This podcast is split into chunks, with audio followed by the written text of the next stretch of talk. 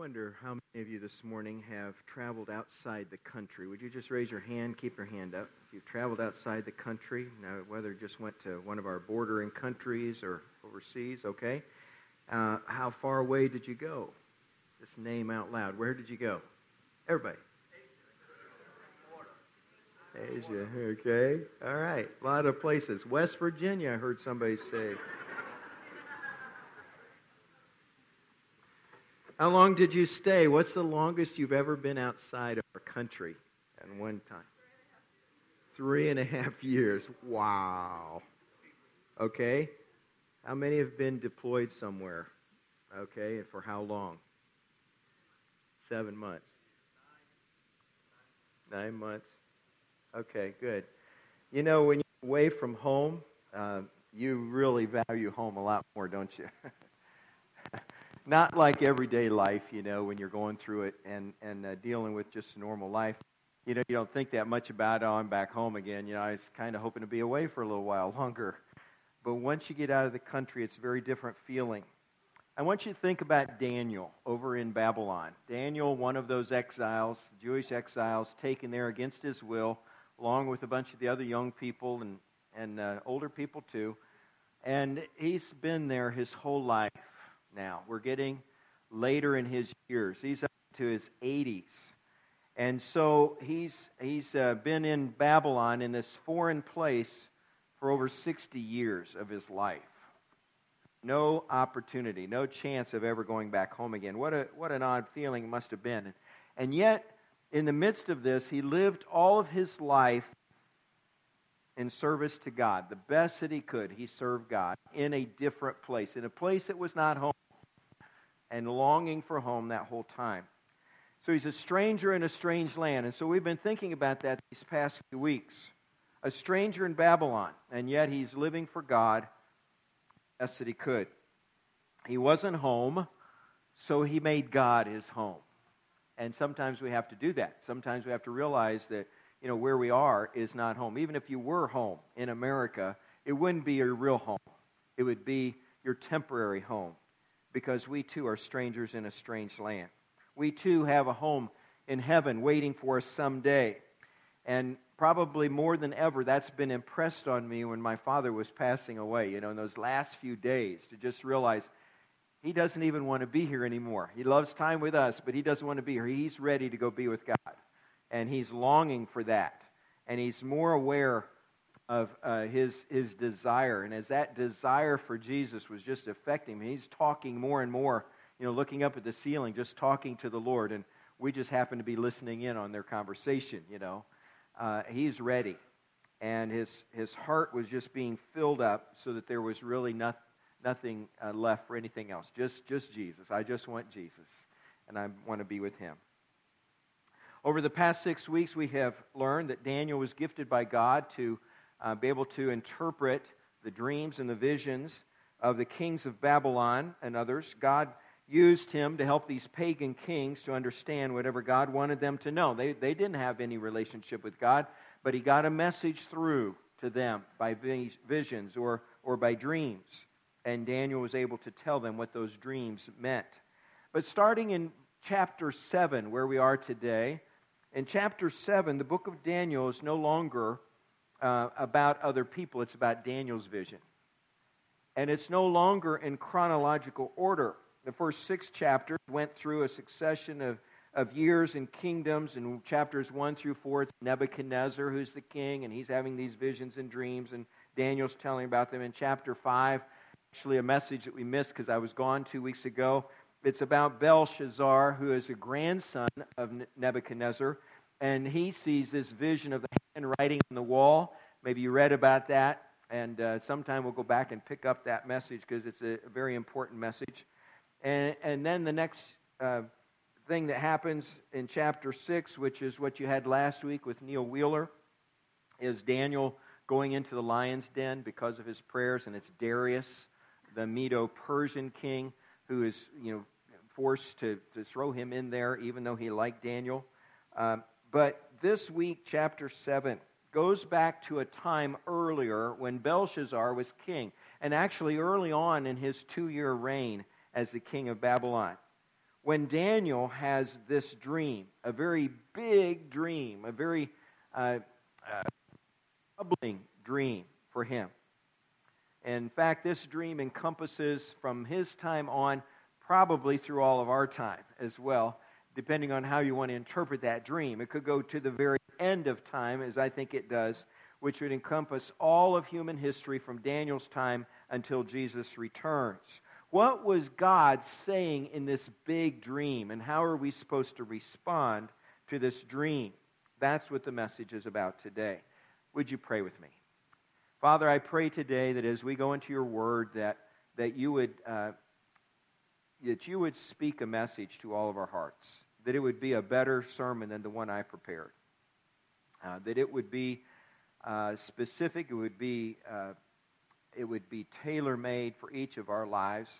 As your Holy Spirit would use this message from your word to, to get to us, uh, as we open our hearts and minds to you, I pray that you would speak to us and that there would not be just information that is shared, but you would share your life with us. You would share the challenge with us that our lives need to change somehow, and that we would be willing, that we would be humble, and we would be willing to make those changes that you speak to us today. And we ask for your blessing upon this time. In Jesus' name, amen. So in chapter 7, Daniel's book takes this sharp left turn. He's been dealing with everybody else. Suddenly it's about him. We move away from historical events or, or narratives or chronology, and we go backwards a little bit to a vision, a dream. And we are going to go into a different kind of literature now. It's called apocalyptic literature. It's a different genre altogether that apocalyptic literature is is Jewish or Christian in its, its perspective, its outlook, that, that there is a, narrative, a, a revelation that is given by God, something new, information we couldn't have gotten any other way, and God reveals something, and it reveals something about the end, the end times, about how things are going to end in God's uh, purview, in God's perspective, in God's awareness. Man is not aware of these things, but God reveals in apocalyptic uh, literature. And so we're going to see this, this dream. Um, and what we want to do is get behind uh, the vision and what the particulars may be. I'm not, I'm not going to go into charts and graphs and say this is this kingdom, this is that kingdom, and here's how it all works out, and these are the years of this and the years of that, and eventually it's going to all wind down to this, and just try and predict all that. Now, there are, there are teachers who will do that. It's very fascinating. But what I want to do is step back from that and see in this, in this vision what it is that God is creating behind the imagery, behind the mystery of Daniel's vision of these terrible beasts, this simple, straightforward message. Here's what I want you to get today that God's kingdom is the only one we can count on. Just, think about that. God's kingdom is the only one we can count on. There's going to be a bunch of other kingdoms yet. We're in a kingdom now. We, we call it you a democracy, but there's kind of a, you know, another ruling group. And, and this is every kingdom, every nation has that. But God's kingdom is the only one we can count on. There are several powerful images in Daniel's dream in chapter 7. There are four magnificent, terrifying beasts which he has trouble describing, even in human terms. The scenes of chapter 7 are shocking, even disturbing. So follow along. I hope you have your Bible out. If you have one of the Pew Bibles, you can just turn over to page 726 and make it real easy. It's going to be on the screen, but it's not going to be on the screen later. So keep your Bible open as we come back to this in a little bit. Let's look at chapter 7. In the first year of Belshazzar, king of Babylon, Daniel had a dream and visions passed through his mind as he was lying in bed. He wrote down the substance of his dream. Daniel said, In my vision at night, I and there before me were the four winds of heaven churning up the great sea. Four great beasts, each different from the others, came up out of the sea. The first was like a lion, and it had the wings of an eagle. I watched until its wings were torn off, and it was lifted from the ground so that it stood on two feet like a human being, and the mind of a human was given to it. And there before me was a second beast, which looked like a bear. One of its sides and had three ribs in its mouth between its teeth. It was told, Get up and eat your fill of flesh. After that I looked, and there before me was another beast, one that looked like a leopard. And on its back it had four wings like those of a bird. This beast had four heads, and it was given authority to rule. And after that, in my vision at night, I looked, and there before me was a fourth beast, terrifying and frightening and very powerful. It had large iron teeth. It crushed and devoured its victims, and it trampled underfoot whatever was left. It was different from all the former beasts, and it had ten horns. And while I was thinking about the horns, there before me was another horn, a little one, which came up among them, and three of the first horns were uprooted before it. This horn had eyes like the eyes of a human being, and a mouth that spoke boastfully. As I looked, thrones were set in place, and the Ancient of Days took his seat. His clothing was white as snow the hair of his head was white like wool. His throne was flaming with fire, and its wheels were all ablaze. A river of fire was flowing, coming out from before him. Thousands upon thousands attended him. 10,000 times 10,000 stood before him. The court was seated, and the books were opened. Then I continued to watch because of the boastful words the horn was speaking. I kept looking until the beast was slain and its body destroyed and thrown into the blazing fire.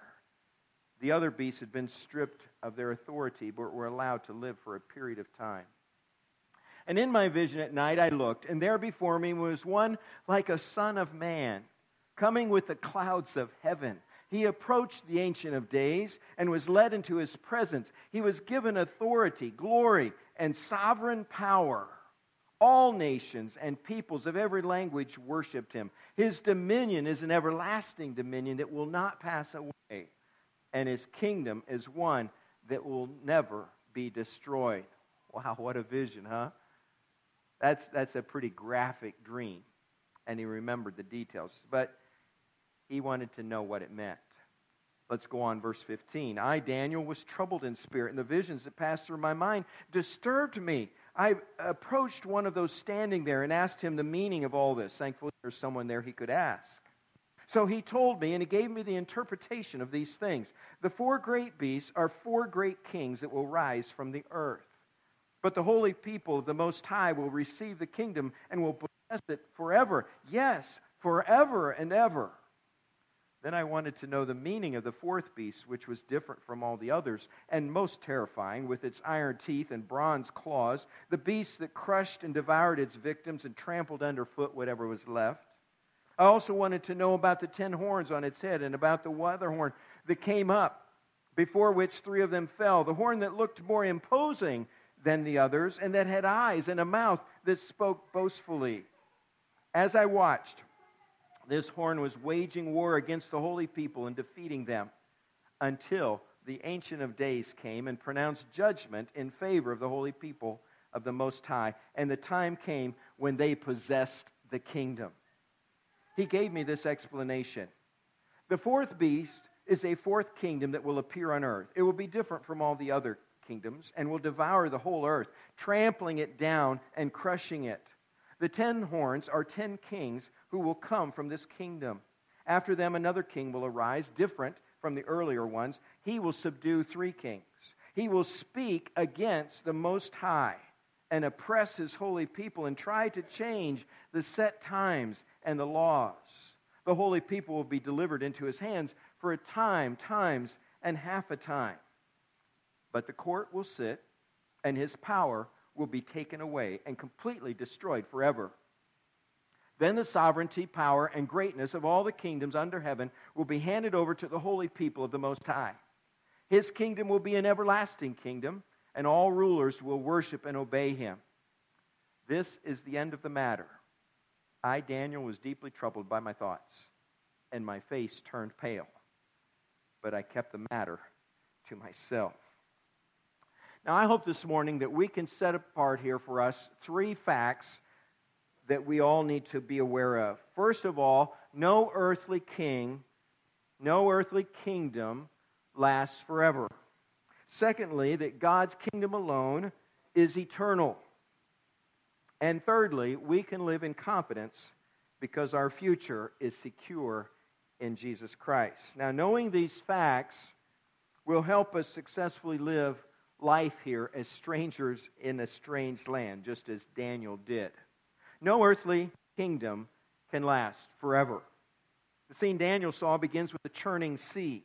Imagine, as we've seen recently with the hurricanes, the ferocious winds and waves of a hurricane or, or maybe a typhoon and just wiping out everything in its path. Our, our, uh, our nieces, two children, live in Pensacola area, and they came down for dad's memorial service. And they said as they drove across Interstate 70, they drove for 70 miles and every tree was down on both sides of the road.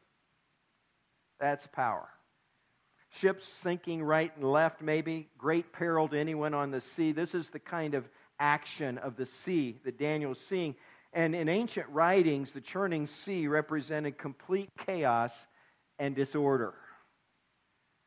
It is an apt picture of our world today, is it not? Everything is in an upheaval.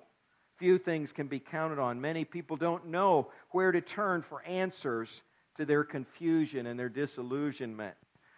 But Christians know we have a rock, we have someone beneath who holds us, a foundation.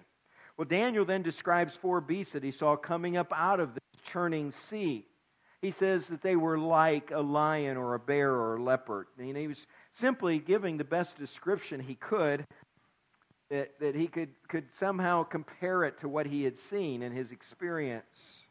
He couldn't be more precise because he had never seen anything exactly like these magnificent beasts coming out of the sea. The four beasts represent four successive worldwide kingdoms. Now, scholars have studied this passage in great detail, and there's some uh, disagreement about exactly what everything means. They've compared history and archaeology and and studied the descriptions inside and out. Best thing that, that, that I've seen is, is a very simple list you've probably heard before. The lion with eagle's wings is probably the Babylonian Empire that Daniel's in at the time of Shazar. Bear is the Medo Persian Empire, which follows that, taking over the Babylonians and staying in power for some time. The leopard is Greece, which would be Alexander the Great and all of his people who followed him. And the fourth beast which he cannot really describe comparing to any animal, is the Roman Empire and the empires or kingdoms that followed it. This morning, I don't want to be worried about pinpointing each of these kingdoms and how they fit together. I want you to just notice this pattern that kingdoms come and kingdoms go. It's true of every kingdom. Every earthly kingdom, every human kingdom rises to power and then it fades or falls or is taken down. They all rise, they all expand their territories, they hold on to their power as long as they can, but there is an end to every one of them. That is true of every kingdom, whether it's Babylon, Persia, Greece, or Rome. These are all very powerful kingdoms, but in the end, they all became tourist attractions, didn't they? Everybody goes to see the ruins of such kingdoms. They imagine the glory that they had, but they no longer have. All of these kingdoms rise to power only to fall to ruin. This is true of any and every earthly kingdom. This unfailing pattern is much more important than trying to identify which of them may be. So hold on to this fact no earthly king lasts forever. This is a lesson kings need to learn. But it's also a lesson we need to learn. Because sometimes we want to make our own kingdom, don't we? Sometimes we want to be in charge. Sometimes we want to expand our rule and our authority and our power and our influence. But every one of us will experience the same thing that every king on earth has experienced. Yes, you may have your day, but your day will end. You cannot control the end, what happens eventually. All of these kingdoms were strong, they were impressive, they were admired, they were everything that the world says that we need in order to be happy. But all of them eventually failed to deliver what they had promised. All of them are now gone. The world influences us continually to pursue what these kingdoms pursued wealth and pleasure and fame and power. But in fact, none of these things can ever satisfy our hearts and our souls. Try as we might, we can't find satisfaction and meaning in any of these things. Our satisfaction, our meaning, can only be found in God and in our relationship with God. But so many people don't know that yet. So Daniel's vision of the four beasts powerfully conveys, conveys the first point that we must understand that no earthly human kingdom will last forever. So no earthly human kingdom is worth giving our lives to. There's something better. And that's the second fact that God's kingdom alone is eternal. This is the kingdom we need to be impressed with, the kingdom that we need to pursue. For his kingdom will supersede every other kingdom. Kingdoms uh, uh, may, may be grand and beautiful and powerful and expansive. Every king may boast as much as they want to and be as arrogant as they may want to, but God will have the last word. Every time, God will have the last word. As Daniel described the fourth beast in verse 7, he says it was terrifying and frightening and powerful. He says it crushed everyone in its path. It had ten horns. And then he says, While I was thinking about these ten horns, there was this other horn, this little one. And he rose up and he pushed down three of them. And then he became the greatest of all of them. And he spoke boastfully, he spoke arrogantly, he even spoke against God. Going down to verse 15, he asks the meaning of these visions, especially of that fourth beast. And he said in verse 20, I also wanted to know about the ten horns. I wanted to know about the other horn, before which three of them fell, the one that looked more imposing, the one that the others, uh, you know, fell down to. He had eyes and a mouth that spoke boastfully, and as I watched, he waged war against the holy people, and he was defeating them until what? Until the Ancient of Days came. And when the Ancient of Days showed up, the little horn was destroyed. The kingdom of such arrogance and boastfulness was gone. The fourth and final beast in Daniel's vision had ten horns with ten kingdoms. The end, this one horn that rose up against them all, judgment was pronounced upon him, and he was defeated forever. Just before the end of time, there will be a last earthly kingdom some kind of a, a rule that is a worldwide rule, and perhaps take over everything known to man. Even the people of God will be put under subjection for a time. It says time, times, and, and, and half a time. In the end, God's kingdom will come and pronounce judgment. God's kingdom will deal with this kingdom with finality he will defeat this king and put him in an eternal prison. And we can debate who this is and what this is going to look like. But the point is that in the end, God wins. In the end, God's kingdom is forever, and the other kingdoms have all fallen. God's kingdom alone is eternal. God's kingdom is stronger, far better than any earthly kingdom. All other kingdoms will fall, but not God's kingdom. We need to know that and we need to see that, just as Daniel did. Now, what kind of a king is in this kingdom? If you started describing God, how would you describe him? Look at verses 9 and 10 again. It says, As I looked, thrones were set in place, and the Ancient of Days took his seat. Let me describe him. His clothing was as white as snow. The hair of his head was white like wool. His throne was flaming with fire, and its wheels were all ablaze. And a river of fire was flowing, coming out from before him. Thousands upon thousands attended him. Ten thousand times ten thousand stood before him. The court was seated, and the books were open. This is a king that is perfect in every way. His clothing was as white as snow, a symbol of his purity and his perfection. His hair was white like wool a picture of God's wisdom. His throne is flaming with fire, a symbol of God's undeniable justice. You remember that phrase among believers that was out very popular a few years ago? I, we didn't use it a lot here, that as I recall, but sometimes we did. And it was simply like this God is good all the time. Remember that? All the time, God is good. And so, you know, we, we would say that, and somebody would stand up and say, God is good, and everybody would say, God is good. All the time, all the time, all the time, all the time. God is good. God is good. We need to be reminded of that sometimes. Sometimes we need to realize what a king we serve. You know, he's, he's not this wrathful, vindictive king that was looking to destroy us, looking to catch us in wrong. He is a loving God who wants the very best for us. Now, if we do wrong, we will be punished, just like the other people that are punished here within Daniel's vision. But you know, as Christians, sometimes we struggle with the idea that God's love is somehow going to run out or run out for us at least. You know, we do some bad things, we get a, a string of, of disappointments going there, and we kind of drift, and we get this idea, you know, that God is, is no longer going to love us. This can be a, a really big temptation for us, and all, often I think it's just what Satan is using. He would like nothing better for us than to think badly about God. Our negative experience sometimes with other people color our thoughts about God and we project our thoughts about God, about these other people onto God. You know, you ever find yourself in a place where you're doubting whether God still loves you? Maybe you're there now. Do you ever think that maybe you've done so many bad things that God couldn't possibly forgive you again? And so he just gives up on you, throws up his hands, he walks away, and you're left alone? Have you ever thought that you failed so many times after making so many promises to him that God just doesn't want to hear your excuses anymore?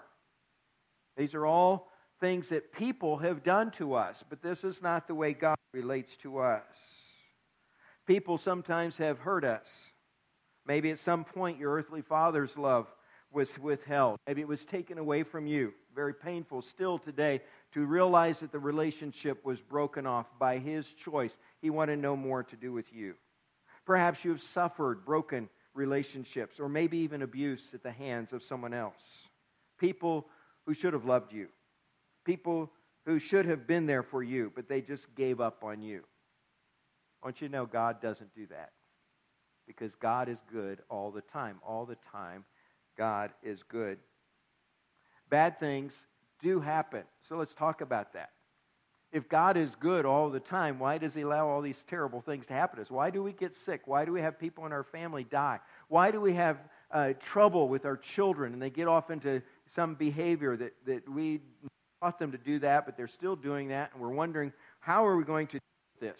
Maybe it's a loss of a job. Maybe it's a loss of our home. Maybe it's some other problem that comes to us, and we say, Where is God in all of this? If God is good all the time, why is He allowing this? We must realize that we're in this period of time called the time, times, and half a time. We're in this period of time when this little horn that raised up his arrogance against God is partially in control of things here.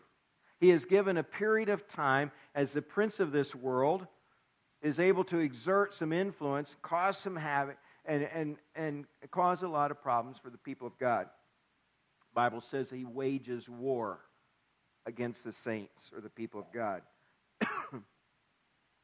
but one day, God, who has given him this period of time, will say, That's enough. That's enough. It's over. And he will call him to account. The books will be open. The court will meet. One day, the Ancient of Days will come, and the horn will be destroyed. One day, the Son of Man, mentioned in verse 13 of Daniel 7, will show up. And one day, Jesus will come to rule with all authority, glory, and sovereign power. Now, let's confuse the matter just a little bit more because in the Christian community, we have some people that say, some Christian pastors and preachers, some false teachers, who say that in Christ life is going to be good, always good. And so they teach a gospel of prosperity and health and wealth and protection. And they say if you're not experiencing these things, then something is wrong with you. And it is false teaching. So don't listen to them. Don't listen to these so called feel good preachers because they're selling you something that Jesus never taught. We are in times of testing, even of tribulation. We worship someone himself who was falsely accused and murdered. And he told us, You're going to be treated the way I've been treated. Life will be difficult. I'm not trying to paint a, a, really sad, negative picture and say you'll always have trouble. I'm saying let's be realistic about this that in this life there is trouble. But Jesus said, I have overcome the world. And there is hope. There is confidence for the future. And that is what God is giving Daniel in this vision. God is going to bring victory in the end without fail. You can count on it. The difficulties and trials we experience in this life do not mean that God's not good. It means that God's not done. It hasn't come about yet. God's not finished. But one day, the Ancient of Days is going to make everything right again. For a time, God is allowing mankind to do what we want to do, even to our own harm. He is allowing sin and evil to run their course until the day when He makes everything right. And when He does, no one will be able to resist Him. No one will be able uh, to say, No, God, I want to keep doing what I want to do. He will establish His rule forever. This brings us to the third point, the third fact. We can live in confidence because our future is secure in Jesus Christ. I want to ask you this morning what it is that you see. What are you looking at? What do you set your sights on? What are your hopes and dreams? What are the things, the visions of your life of what your future may be? Do you only see the here and now? Do you only see the troubles of your life? Do you only see the circumstances you wish would change? Or do you see into eternity through the eyes of faith? Those who know the end of the story live differently than those who do not. Timothy Keller said, Our present reality is determined by what we believe our ultimate future to be. You know, how we see now is determined by how we see the future that God has guaranteed us. No matter what, we can be confident of the future because one day God will make all things right. Even though we may suffer in this life, even as persecution befalls people who are doing nothing but exactly what God wants them to do. We are assured of victory with Christ in the end. So I like what Pastor Bob Hunter said. He said that when Jesus returns, evil's going to be destroyed. He said, In your time of uncertainty, keep this in mind. Evil will not prevail, God's people will. Evil is not here to stay, it's here to go. And it will go into the lake of fire one day be banished from the earth. God's job is to destroy evil. Your job is to overcome it. For in the meantime, you will face the onslaught of the evil one. But don't let it get to you. Have the assurance that God gave Daniel. One day, he's going to take care of it. The evil one will eventually be destroyed. His fate has already been sealed. So, what does Daniel's vision have to do with you and me today, right now?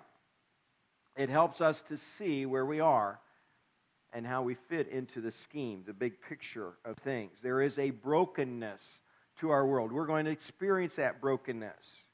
Don't try and pretend that you know everything's going to be beautiful and bed of roses from here on out simply because you became a Christian.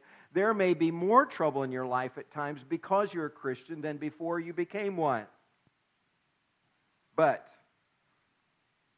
not everything will be made right until the final day, the day of Christ's return, when the Ancient of Days makes everything right. In the meantime, we must be faithful as the people of God.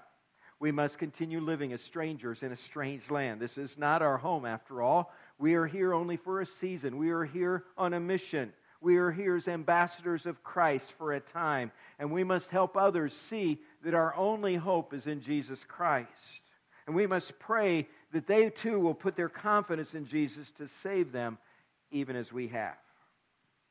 What you see is what you get. And what I see, what you see, is a vision of Christ's return, of victory for the people of God. One You know, my father was a never a, a rich man. He was never famous. He was never envied by other people, except maybe they thought he had a pretty neat uh, uh, family, maybe.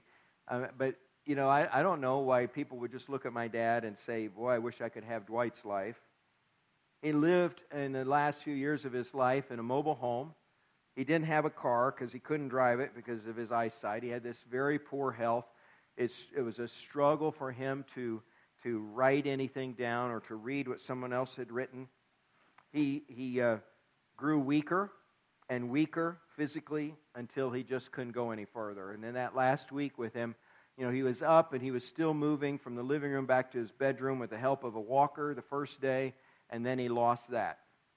And uh, we had to struggle just get him out of the bed. And then we couldn't even get him out of the bed any longer. He just became so weak. And yet, he had an indomitable spirit of confidence in God. You couldn't take that away. He had no fear about what was coming or where he was going because he knew after all this earth, was, this earth wasn't his home anyhow. And he knew that he was headed for eternal life through Jesus Christ. Nothing, no one could keep him from that. And so there wasn't anything could be done to him that would shake that fear. Now, what we need to do is live that way now before we get sick before we have all the troubles that may come upon our life and, and just put us in a bed where we can finally think about it. We need to think about it now while we're still functioning, while we're still moving, while we're still working, while we're still raising our children or grandchildren, while we're still dealing with other people that, that don't know God yet, and we're trying to influence our ones for Christ that we're praying for. We need to realize that victory is assured, and there is a confidence that comes when you know the future that we are assured in Jesus Christ. And that confidence will carry us through as we trust Him for what will happen one day. Let me pray for you this morning. Lord, I pray that you would be with each of us, be with my brothers and sisters here. I know that some of them have some really tough, tough circumstances going on in their lives right now. There are things that, that have happened in their families or in their workplace or in their community.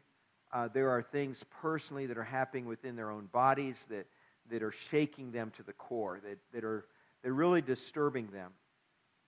And yet, I want to remind them today, Lord, uh, that your Spirit uh, is, is guaranteeing a future that is, that is uh, beyond what we may be able to imagine.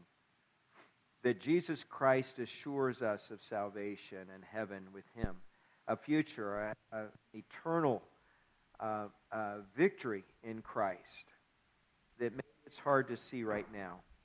And I pray for my brothers and sisters here that they would, would see that vision, that they would see that dream, that goal, uh, that awareness that perspective, that eternal perspective that comes through faith. And it would be exactly what they need to carry them through today. It would be exactly what they need to give them hope and a future because of God's promises. Lord, we thank you for Jesus. We thank you for what he's done, that, that he's, he's gone through all of this before us, and he is now with you forever.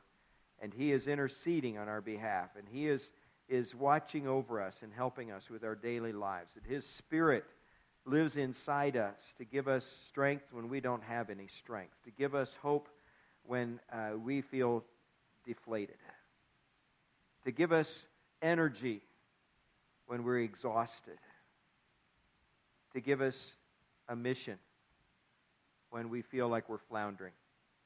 And I pray today, Lord, that you would uh, just fill each of us with that confidence that we can have in Jesus Christ, that we would feel secure, assured, hopeful, driven even to live for you for as many days as you give us here.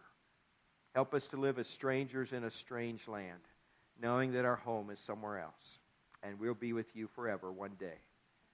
Bless us and strengthen us, we pray, in Jesus' name. Amen. Amen. Would you stand with us and sing uh, this morning?